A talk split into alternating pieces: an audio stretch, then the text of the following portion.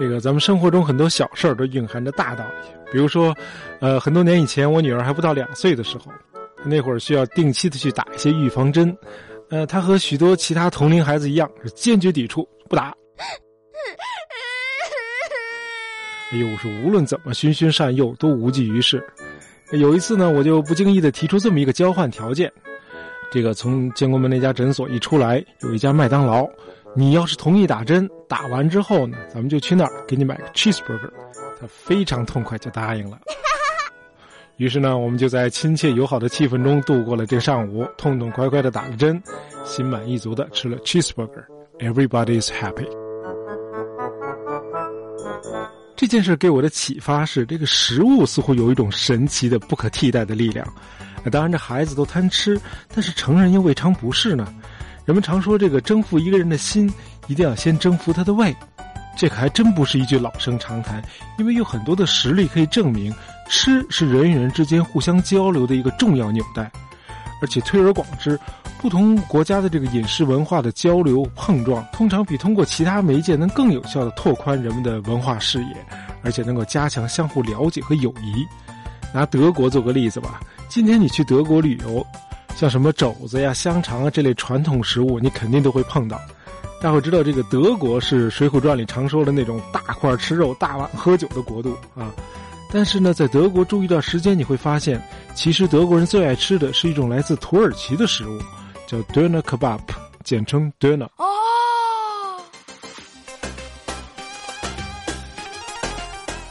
哎，咱们先搞清楚什么是 Döner Kebab。这个 döner 在土耳其语里的意思是旋转，这 kebab 就是烤肉的意思。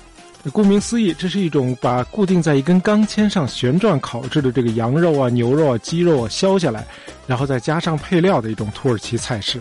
那近几年呢，这种土耳其快餐在咱们中国的一些城市，比如北京，哎，也渐渐的普及起来了。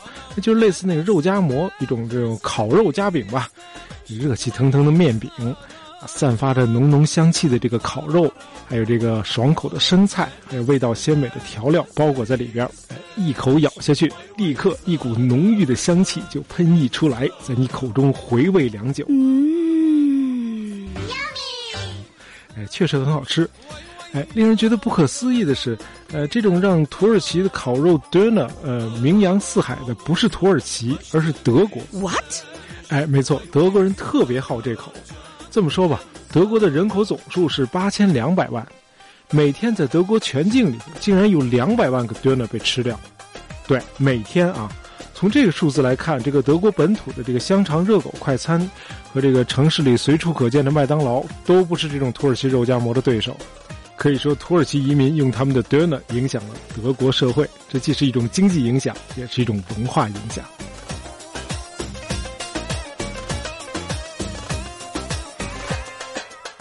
这一切还得从头说起。这个第二次世界大战给德国造成了大量的人口损失。战争结束之后呢，为了重建经济和社会，德国就从意大利、西班牙和希腊这些欧洲国家大量的招募这个外籍劳工，德文叫 Gastarbeiter，用来弥补这个劳动力短缺。应该说，战后出现德国这个经济奇迹和这些外籍劳工的贡献是分不开的。到了一九六一年十月三十日，联邦德国和土耳其也签订了这个招工协议。此后，就大批量的这个土耳其劳工开始移民德国。呃，据统计，依据这个德土两国签订的这份招工协议，移民德国的土耳其劳工总数在当时就已经超过了八十二万五千人。哎，一晃五十多年过去了，这个现如今生活在德国的土耳其人已经进入了第四代移民阶段，这个总数呢也翻了一番。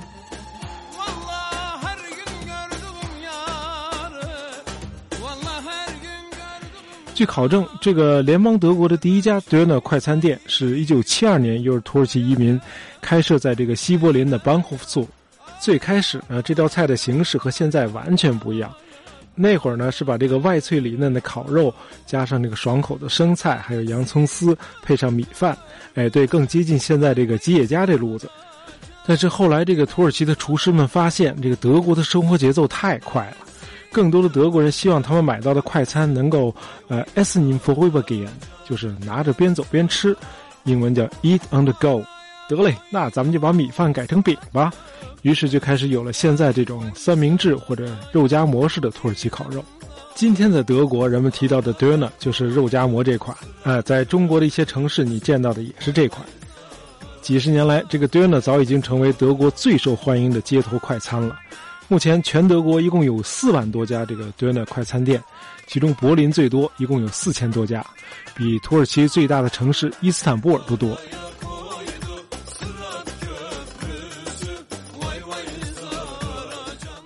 这德国的一些大学生呢，甚至专门为 Döner 研发了一款广受欢迎的衍生产品，叫 Papa Turk。这是一种用这个生姜、西芹、薄荷和柠檬调制的饮料，据说是用来中和吃完 Döner 之后口腔里遗留的这个洋葱味儿。研发这款饮料也可以被看作是德国社会对土耳其快餐的一种积极的回应，或者说是一种真心实意的认可。因为食物，德土两个民族之间有了某种可以彼此交流的纽带。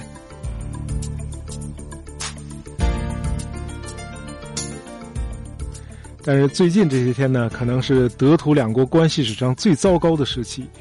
首先是这土耳其逮捕了一名德籍记者，接着呢是德国拒绝土耳其部长在这个宪法改革公投的前夕向居住在德国的土耳其裔选民演讲。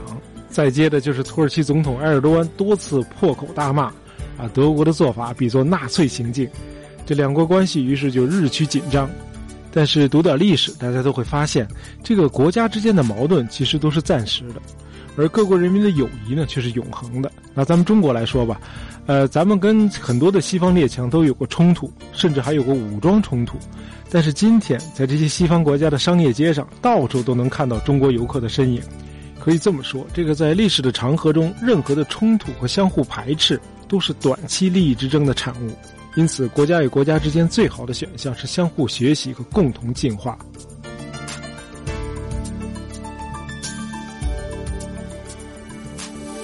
这创建于一八三七年的这英国的惠灵顿中学 （Wellington School） 在这方面为我们树立了一个典范。呃，这是一所国际化的学校，这个来自不同国家的教师共同在这里生活、教学和学习。于是学校呢就组织了各种各样的活动来促进不同文化的交流和融合。最受欢迎的活动是什么呢？就是每年都举办的所谓 Progressive Dinner 阶段性晚餐，把晚餐呢分成酒水、开胃菜、主菜和甜点四个不同阶段，由来自不同国家的教师。来分头去准备本国特色的饮食，然后呢，师生们齐聚一堂，一起来分享快乐的时光。这个席间呢，有中国菜、墨西哥菜、英国甜点和加拿大冰酒啊，应有尽有。这个参与者呢，因此可以充分的感觉到这个世界文化的多样性。呃，这不仅仅是一次味觉的盛宴，更多的是这个文化交流和分享这个美好时刻。因为任何一个国家的饮食都蕴含着这个国家的文化。随着这个全球化不断推进，世界各地的这个饮食文化呢，也在不断的融合。其实咱们中餐就是一个融合的产物。咱们中餐的很多食材，老实说都不是本土的，像什么黄瓜呀、西红柿啊、土豆、胡萝卜，都是外国进来的。那在这个中国历史上最大规模的一次饮食文化融合呢，应该发生在唐朝。大家知道，这个唐朝呢，是在魏晋南北朝时期这个民族大融合的基础上建立起来的。因此，这个唐朝的饮食文化一开始就和汉朝时期的饮食文化有着明显的不同。唐朝非常重视吸收这个外族饮食文化的优秀成分，比如说这个唐太宗，他就亲自监制酿出了八种色泽的这个葡萄酒。哎，这个皇上带头搞文化交流。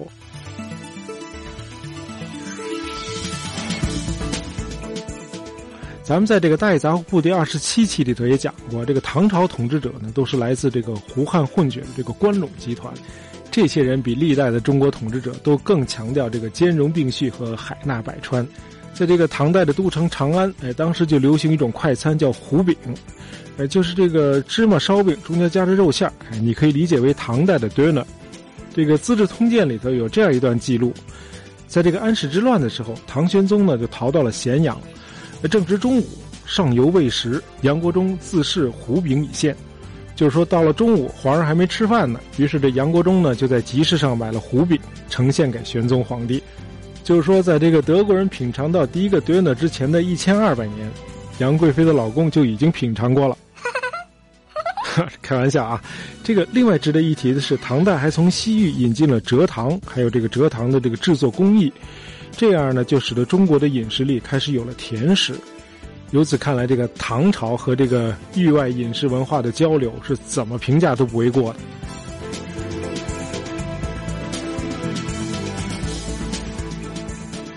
今天这个饮食文化的交流与融合，和唐朝那会儿比可便利多了啊！吃早就已经是不同文化之间的这个交流的纽带了啊！